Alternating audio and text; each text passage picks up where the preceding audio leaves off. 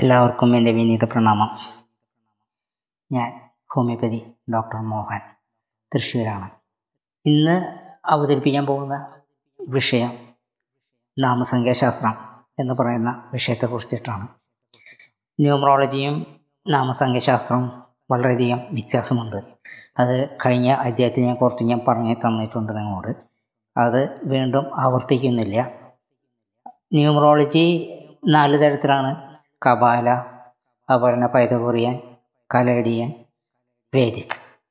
അങ്ങനെ നാല് തരത്തിലാണ് ഇത് പറയപ്പെടുന്നത്. നമുക്ക് ആ ശാസ്ത്രം ഇവിടെ ഉപയോഗിക്കുന്നില്ല. നമ്മൾ കറക്റ്റായിട്ട് പറയുന്നത് നാമസംഖ്യ നാമത്തിന്റെ പേരിന്റെ അർത്ഥവും അതിന്റെ വ്യാഖ്യാനങ്ങളെ കുറിച്ച് പറയുവാനാണ് ഞാൻ ആഗ്രഹിക്കുന്നത്. കഴിഞ്ഞ അധ്യായത്തിൽ കുറച്ച് പേരുകളിലെ കാര്യങ്ങൾ ഞാൻ പറഞ്ഞു തന്നിട്ടുണ്ടായിരുന്നു. നിങ്ങളത് സസൂക്ഷ്മം ശ്രദ്ധിച്ചു എന്ന് ഞാൻ വിശ്വസിക്കുന്നു. ഇങ്ങനെ കുറേ എക്സസൈസുകൾ ചെയ്ത് കഴിഞ്ഞാൽ നമുക്ക് നമ്മുടെ കാര്യങ്ങൾ നമുക്ക് മനസ്സിലാക്കാനായിട്ട് സാധിക്കും. ഇന്ന് നമുക്ക് കുറച്ച് പേരുകളെ കുറിച്ചിട്ട് നമുക്ക് അനാലിസിസ് ചെയ്യാം. ഒരു നമ്മുടെ പരിചയക്കാരെ സംബന്ധിച്ചിട്ട് തന്നെ നമുക്ക് നമ്മുടെ ചുറ്റുപാടുള്ള ആളുകളെ കുറിച്ചിട്ട് നമുക്ക് അനാലിസിസ് ചെയ്യുന്നതാണ് ഏറ്റവും അഭികാമ്യമെന്ന് ഞാൻ വിശ്വസിക്കുന്നു. ഒന്ന് വൈശാഖ്. വൈശാഖ് എന്നുള്ളതിന്റെ spelling V A I S H A G Vaishakh. ആകെ ഏഴ് അക്ഷരങ്ങളാണ് ഉള്ളത്. അതിന്റെ സംഖ്യ മൂല്യം എന്ന് പറയുമ്പോൾ ആറ് ഒന്ന് ഒന്ന് മൂന്ന് അഞ്ച് ഒന്ന്. അവ കൂട്ടുമ്പോൾ ഇരുപത് കിട്ടുന്നു. അടുത്തൊരു വ്യക്തിയെ എടുക്കുമ്പോൾ അയാളുടെ ഭാര്യ സിനു. സിനുവിനെ എടുക്കുമ്പോൾ നാലക്ഷരമാണ് ഉള്ളത്. എസ് ഐ എൻ യു അതിന്റെ മൂല്യം നമ്മൾ കണക്കാക്കുമ്പോൾ മൂന്ന് ഒന്ന് അഞ്ച് ആറ്. വൈശാഖിന്റെ അക്ഷരങ്ങൾ നേരത്തെ പറഞ്ഞു ഏഴ് അക്ഷരങ്ങളാണ് ഉള്ളത്. ഈ ഏഴ് അക്ഷരത്തിന് വളരെ പ്രാധാന്യമുണ്ട്. ആത്മീയമായുള്ള കാര്യങ്ങളിൽ വളരെയധികം പുരോഗതിയും പുരോഗതിയും അതുപോലെ തന്നെ ആത്മീയ കാര്യങ്ങളിൽ വളരെയധികം ചിന്തകളും ഉണ്ടായിരിക്കും. അപ്പോൾ നമുക്ക് ഏഴിനെ കുറിച്ചിട്ടൊന്ന് ചിന്തിച്ച് നോക്കാം. ഏഴ് എന്താണ് പറയുന്നത് എന്ന് നമുക്ക് നോക്കാം. അതിനു മുമ്പ് നമുക്ക് ഈ ഒറ്റ സംഖ്യകളെ കുറിച്ചിട്ട് നമുക്ക് പറയാം. ഒന്ന് എന്ന സംഖ്യ സൂചിപ്പിക്കുന്നത് സൂര്യനെയും രണ്ട് എന്ന സംഖ്യ സൂചിപ്പിക്കുന്നത് ചന്ദ്രനെയും മൂന്ന് എന്ന സംഖ്യ സൂചിപ്പിക്കുന്നത് വ്യാഴവും നാല് എന്ന സംഖ്യ സൂചിപ്പിക്കുന്നത് രാഹുവിനെയും അഞ്ച് എന്ന സംഖ്യ സൂചിപ്പിക്കുന്നത് ബുധനെയും ആറ് എന്ന സംഖ്യ സൂചിപ്പിക്കുന്ന ശുക്രനെയും ഏഴ് കേതുവിനെയും എട്ട് ശനി ഒമ്പത് ചൊവ്വ എന്നിവയെ കുറിച്ചിട്ടാണ് പ്രതിപാദിക്കുന്നത്. അപ്പോൾ നമുക്ക് ഏഴാമത്തെ സംഖ്യയെ കുറിച്ചിട്ട് എന്താണ് പറയുന്നത് എന്ന് നമുക്ക് നോക്കാം. ഏഴിന്റെ സംഖ്യയെ കുറിച്ചിട്ട് നേരത്തെ പറഞ്ഞു. ഇവർ കേതുവാണ് അതിന്റെ ഗ്രഹം അതായത് നെപ്റ്റ്യൂൺ. ഏഴുകാർ മനസ്സുകൊണ്ട് മാറ്റങ്ങളും പരിവർത്തനങ്ങളും യാത്രകളും വളരെയധികം ഇഷ്ടപ്പെടുന്നവരാണ്. വിശ്രമമില്ലാത്ത മനസ്സാണ് ഇവരുടേത്. തന്റെ ആഗ്രഹ സാഫല്യത്തിനായി കഴിയുമെങ്കിൽ അവർ വിദേശ രാജ്യങ്ങൾ സന്ദർശിക്കാറുമുണ്ട്. ചെറുപ്പം മുതൽ തന്നെ യാത്രകൾ ഇഷ്ടമാകയാൽ സ്ഥിരമായി വിവിധ വാഹനങ്ങൾ ഡ്രൈവ് ചെയ്യാൻ ഇഷ്ടപ്പെടുന്നവരായിരിക്കും. വാഹനത്തിൽ എത്ര നേരം ഇരുന്നാലും മുഷിപ്പുണ്ടാവുകയുമില്ല. ദൂരദേശങ്ങളുമായി ഇടപാടുകൾ നടത്തുക യാത്രാ വിവരണങ്ങൾ താല്പര്യത്തോടെ വായിക്കുക തുടങ്ങി ഈ വിശാല ലോകത്തെക്കുറിച്ചിട്ടുള്ള വലിയ അറിവുകൾ ഇവർ സമ്പാദിക്കാറുണ്ട്. എഴുകാർ പലപ്പോഴും വലിയ എഴുത്തുകാർ ചിത്രകാരന്മാർ കവികളൊക്കെ ആകാറുണ്ട്. എന്നാൽ അത്യന്തികമായി അവരുടെ എല്ലാ കൃതികളും തത്വചിന്താപരമായിട്ടുള്ള ജീവിത ദർശനങ്ങൾക്കായിട്ട് കാണാനും സാധിക്കും. ഇതിനെക്കുറിച്ചിട്ട് പറയുകയാണെങ്കിൽ ഇനിയും ധാരാളമായിട്ട് പറയാനുണ്ട്. അപ്പോൾ അത് വിസ്താരഭാഗത്തെ നാം ഇവിടെ പറയുന്നില്ല. പിന്നെ അവരുടെ പറയുന്ന ഒരു കാര്യം പറയുന്നത് വെച്ചിട്ടുണ്ടെങ്കിൽ അയാളുടെ മൂല്യം വൈശാഖന്റെ മൂല്യം നേരത്തെ പറഞ്ഞു ഇരുപതാണ്. ഇരുപത് എന്താണെന്ന് നമുക്കൊന്ന് പരിശോധിച്ച് നോക്കാം. അത് സംയുക്ത സംഖ്യ അതായത് കോമ്പൗണ്ട് നമ്പറാണ് മറ്റത് ഒറ്റ സംഖ്യയായിരുന്നു. ഇതിവിടെ നമ്മൾ ഇരുപത് എന്ന സംഖ്യയെ കുറിച്ചിട്ടാണ് നമ്മളിവിടെ ചെയ്യാൻ പോകുന്നത്. ഈ നമ്പർ വിളിക്കപ്പെടുന്നത് ഉണരുക വിധി നിർണയിക്കുക എന്നാണ്. ചിറകുള്ള ഒരു മാലാഖ പറന്നുകൊണ്ട് ചെണ്ടകുട്ടി കാഹളം മുഴക്കുന്നു. ഈ അതൊക്കെയാണ് ഇതിന്റെ സിമ്പിൾ ഇരുപതിന് സവിശേഷ സവിശേഷമായൊരു വ്യാഖ്യാനമുണ്ട്. അതായത് പുതിയൊരു ലക്ഷ്യത്തിനും പദ്ധതിക്കും അഭിലാഷത്തിനും ഉണർന്നെഴുന്നേൽക്കുക. ഒരു വലിയ ലക്ഷ്യം അല്ലെങ്കിൽ കാര്യ ഉദ്ദേശം. ധർമ്മം നിർവഹിക്കാനുള്ള ഉൾവിളി. എന്നാൽ ഇതൊരു ഭൗതിക നേട്ടത്തിന്റെ നമ്പറല്ല. അതിനു കാരണം ഒരു പ്രത്യേക കാര്യത്തിന് പദ്ധതിക്ക് വേണ്ടി സടകുടഞ്ഞ് എഴുന്നേൽക്കുന്ന ഒരു വ്യക്തി. പക്ഷെ ക്ഷണനേരം കൊണ്ട് മനസ്സ് മാറി അത് വേണ്ട എന്ന് വെക്കാനും ഇവർക്ക് കഴിയും. അടുത്തതായിട്ട് സിനു. നാലക്ഷരമാണ് ഉള്ളത്. ഈ നാല് പതിമൂന്ന് നമ്പറുകൾ ശുഭകരമല്ല വളരെ അശുഭകരമാണ്. അപ്പോൾ നമുക്ക് നാലിന്റെ വ്യാഖ്യാനം ഒന്ന് നമുക്ക് നോക്കാവുന്നതാണ്. നാല് എന്നൊരു സംഖ്യ രാഹുവിനെയാണ് പറയുന്നത്. കാര്യമായി കാരണം നാലുകാർ സ്വയം പ്രധാന പോരായ്മ പറയുകയാണെങ്കിൽ ഭൗതികമായി വിരളമായി ഇവർ വിജയിക്കുള്ളൂ സ്വത്ത് സമ്പാദത്തിൽ ഏറെക്കുറെയൊക്കെ ഉദാസീനർ ആയിരിക്കും. അതുപോലെ തന്നെ വലിയ വികാരവിക്ഷോഭം ഉള്ളവരും ലോലഹൃദയരുമായിരിക്കും പെട്ടെന്ന് മനസ്സിന് മുറിവേൽക്കുന്നവരായിരിക്കും. ഏകാന്തതയും ഒറ്റപ്പെടലും അനുഭവിക്കുന്നതായിരിക്കും. വിജയം സംഭവിക്കാത്ത പക്ഷം ആശയേറ്റ് മനസ്സ് തളർന്ന് വിഷാദ ചിന്തയിൽ മുഴുകിയിരിക്കുന്നതാണ്. ഇതൊക്കെ അവരുടെ ചെറിയൊരു വിവരണം മാത്രമാണ് ഇവിടെ ഞാൻ പറയുന്നത്. ഇതേപോലെ തന്നെ ഈ പതിനഞ്ചാണ് അവരുടെ മൂല്യം. പതിനഞ്ച് എന്താണെന്ന് നമുക്ക് ഒന്നുകൂടി നോക്കാം.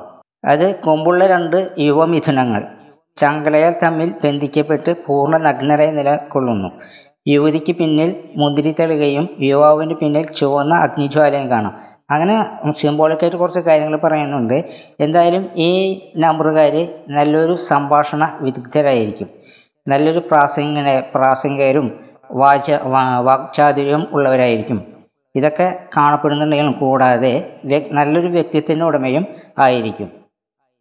അങ്ങനെ ഒത്തിരി നല്ല കാര്യങ്ങളിൽ ഇവരുടേത് കാര്യങ്ങളുണ്ട്. പക്ഷേ ഇവർ പെട്ടെന്നുണ്ടാകുന്ന ആകർഷണത്താൽ തന്റെ കുടുംബത്തെയും സന്തതികളെയും ഉപേക്ഷിച്ച് അന്യന്റെ കൂടെ ഇറങ്ങി പോകുന്നവർ മിക്കവരും നമ്പർ പതിനഞ്ചിന്റെ സ്വാധീനമാണെന്ന് കാണാം. അത് ശ്രദ്ധിക്കേണ്ട ഒരു കാര്യമാണ് ഈ പതിനഞ്ചിനെ സംബന്ധിച്ച് നമ്മൾ നോട്ട് നോട്ട് ചെയ്യേണ്ട ഒരു കാര്യമാണ്. അപ്പോൾ ഇത് നമുക്ക് മാറ്റാൻ പറ്റില്ല എന്നുണ്ടെങ്കിലും നമുക്ക് ഇത്രയും കാര്യങ്ങളൊക്കെ ഒന്ന് ശ്രദ്ധിക്കേണ്ടത് വളരെ നല്ലതാണ്. ഇത് പേരുകൾ വെച്ചുകൊണ്ടുള്ള കാര്യങ്ങൾ മാത്രമാണ് ഞാനിവിടെ പറയുന്നത്. അതുപോലെ തന്നെ ന്യൂമറോളജി അല്ല പേരിന്റെ കാര്യങ്ങളാണ്. ഇനി ഇരുപതും ഇരുപത് ഇരുപതും ഏഴും കൂടി കൂട്ടിക്കഴിഞ്ഞാൽ ഇരുപത്തേഴ്. വൈശാഖനെ സംബന്ധിച്ച് പറയുന്നതാണെങ്കിൽ ഇരുപതും ഏഴും ഇരുപത്തേഴുണ്ട് അപ്പോൾ ആ ഒരു നമ്പർ കൂട്ടിക്കഴിഞ്ഞാൽ അവന്റെ ഇത് പറയണമെങ്കിൽ ഇതൊരു നല്ലൊരു നമ്പറാണ്. അധികാരദണ്ഡിനെ പ്രതിവൽക്കരിക്കുന്നു.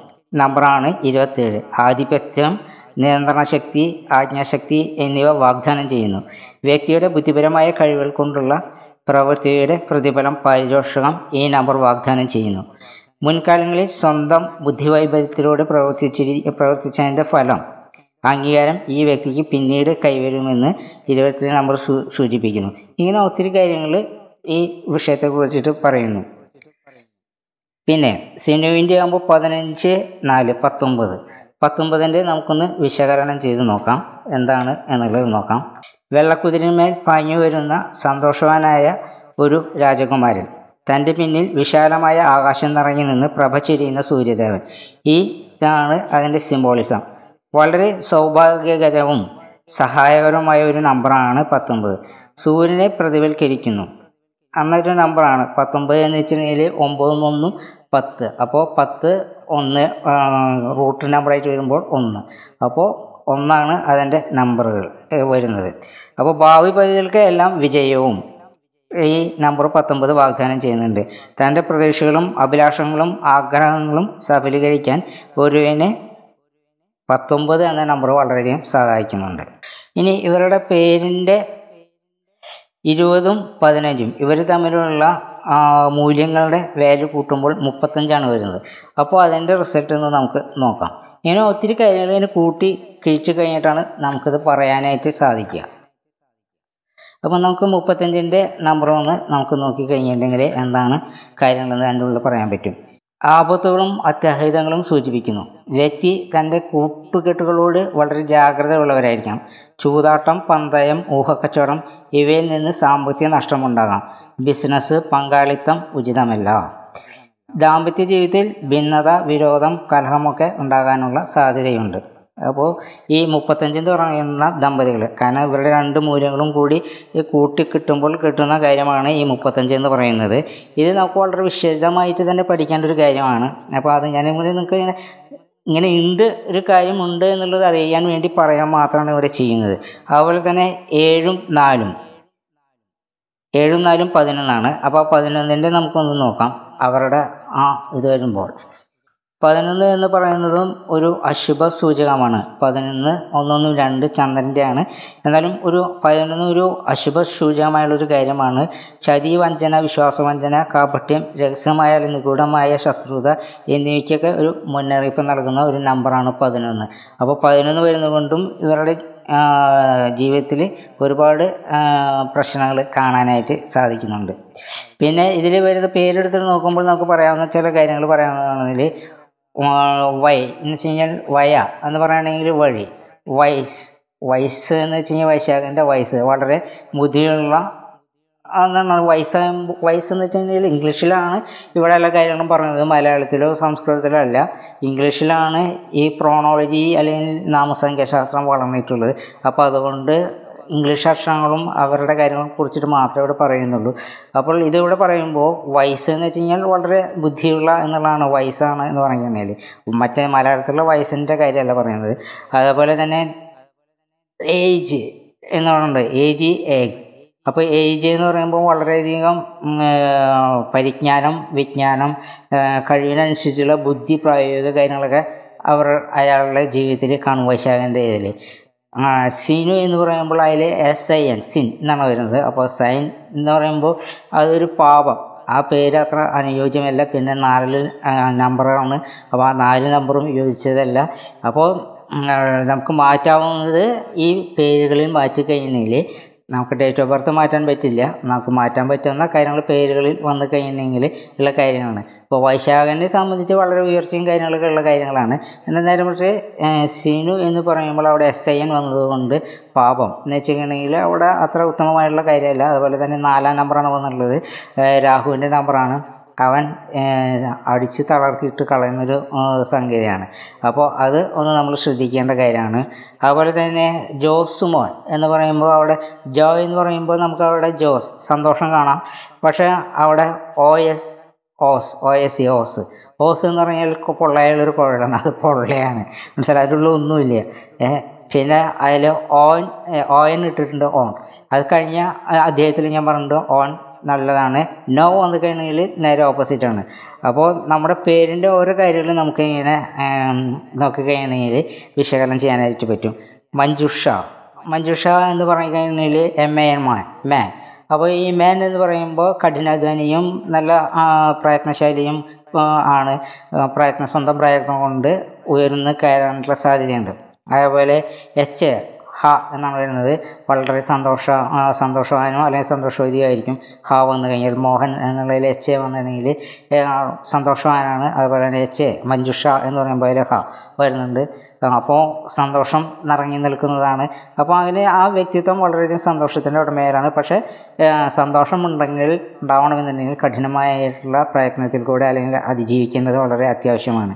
അപ്പോൾ നമ്മളിങ്ങനെ ഓരോരുത്തരുടെ പേരുകൾ ഇങ്ങനെ എടുത്തിട്ട് അനാലിസിസ് ചെയ്ത് കഴിഞ്ഞിട്ടുണ്ടെങ്കിൽ നമുക്ക് ആ വ്യക്തികളുടെ ജീവിതം നമുക്ക് മനസ്സിലാക്കാനായിട്ട് സാധിക്കും. ന്യൂമറോളജിയുമായിട്ട് ഇതിന് യാതൊരു ബന്ധവുമില്ല. ഇപ്പോൾ ഈ പറഞ്ഞിട്ടുള്ളത് ന്യൂമറോളജി അല്ല ഞാനിവിടെ പറഞ്ഞിട്ടുള്ളത്. ഇനി ഇതിന്റെ ഉള്ളിൽ നമുക്ക് ന്യൂമറോളജി വെച്ചിട്ട് നമുക്ക് അടുത്തൊരു അധ്യായത്തിൽ ന്യൂമറോളജി വെച്ചിട്ട് നമുക്ക് അനാലിസിസ് ചെയ്യാം. അപ്പോൾ നമ്മൾ ഒരാളുടെ പേര് കിട്ടിക്കഴിഞ്ഞാൽ ഇംഗ്ലീഷിൽ സിലബിൾ അനുസരിച്ച് അതായത് ഒന്നോ രണ്ടോ അല്ലെങ്കിൽ അല്ല രണ്ടോ മൂന്നോ വാക്കുകളോ അല്ലെങ്കിൽ മൂന്നോ നാലോ വാക്കുകൾ ചേർത്തിട്ട് ഇതുപോലെ മഞ്ജുഷ എന്നുള്ളതിൽ എം എ എൻ മാൻ അതുപോലെ എച്ച് എ ഹ അതുപോലെ ജോസ് അതുപോലെ ജോ ഓ എസ് ഓസ് അപ്പോൾ അങ്ങനെയൊക്കെ ഇങ്ങനെ വെച്ചിട്ട് നമ്മളിങ്ങനെ സിലബിൾ അനുസരിച്ച് ഇങ്ങനെ തിരിച്ച് നോക്കിക്കഴിഞ്ഞാൽ നമുക്ക് ആ വ്യക്തിയുടെ സ്വഭാവ ഗണങ്ങൾ നമുക്ക് പെട്ടെന്ന് മനസ്സിലാക്കാനും അതനുസരിച്ചിട്ട് നമുക്കതിനെ വിശകലനം ചെയ്യാനും വിശദീകരിക്കാനൊക്കെ നമുക്ക് സാധിക്കും. ഇത് നിങ്ങൾക്ക് എല്ലാവർക്കും ഇഷ്ടപ്പെട്ടു എന്ന് വിചാരിക്കുന്നു. ദയവായിട്ട് നിങ്ങൾ ആദ്യമായിട്ട് കാണുന്നവരാണെന്നുണ്ടെങ്കിൽ ഒന്ന് സബ്സ്ക്രൈബ് ചെയ്യുക ലൈക്ക് ചെയ്യുക ഷെയർ ചെയ്യുക. ഇത്രയും നേരം ഈ ചെറിയൊരു പ്രഭാഷണം കേട്ടിരുന്ന എല്ലാവർക്കും എന്റെ വിനീത കൂപ്പുകൈ നന്ദി നമസ്കാരം.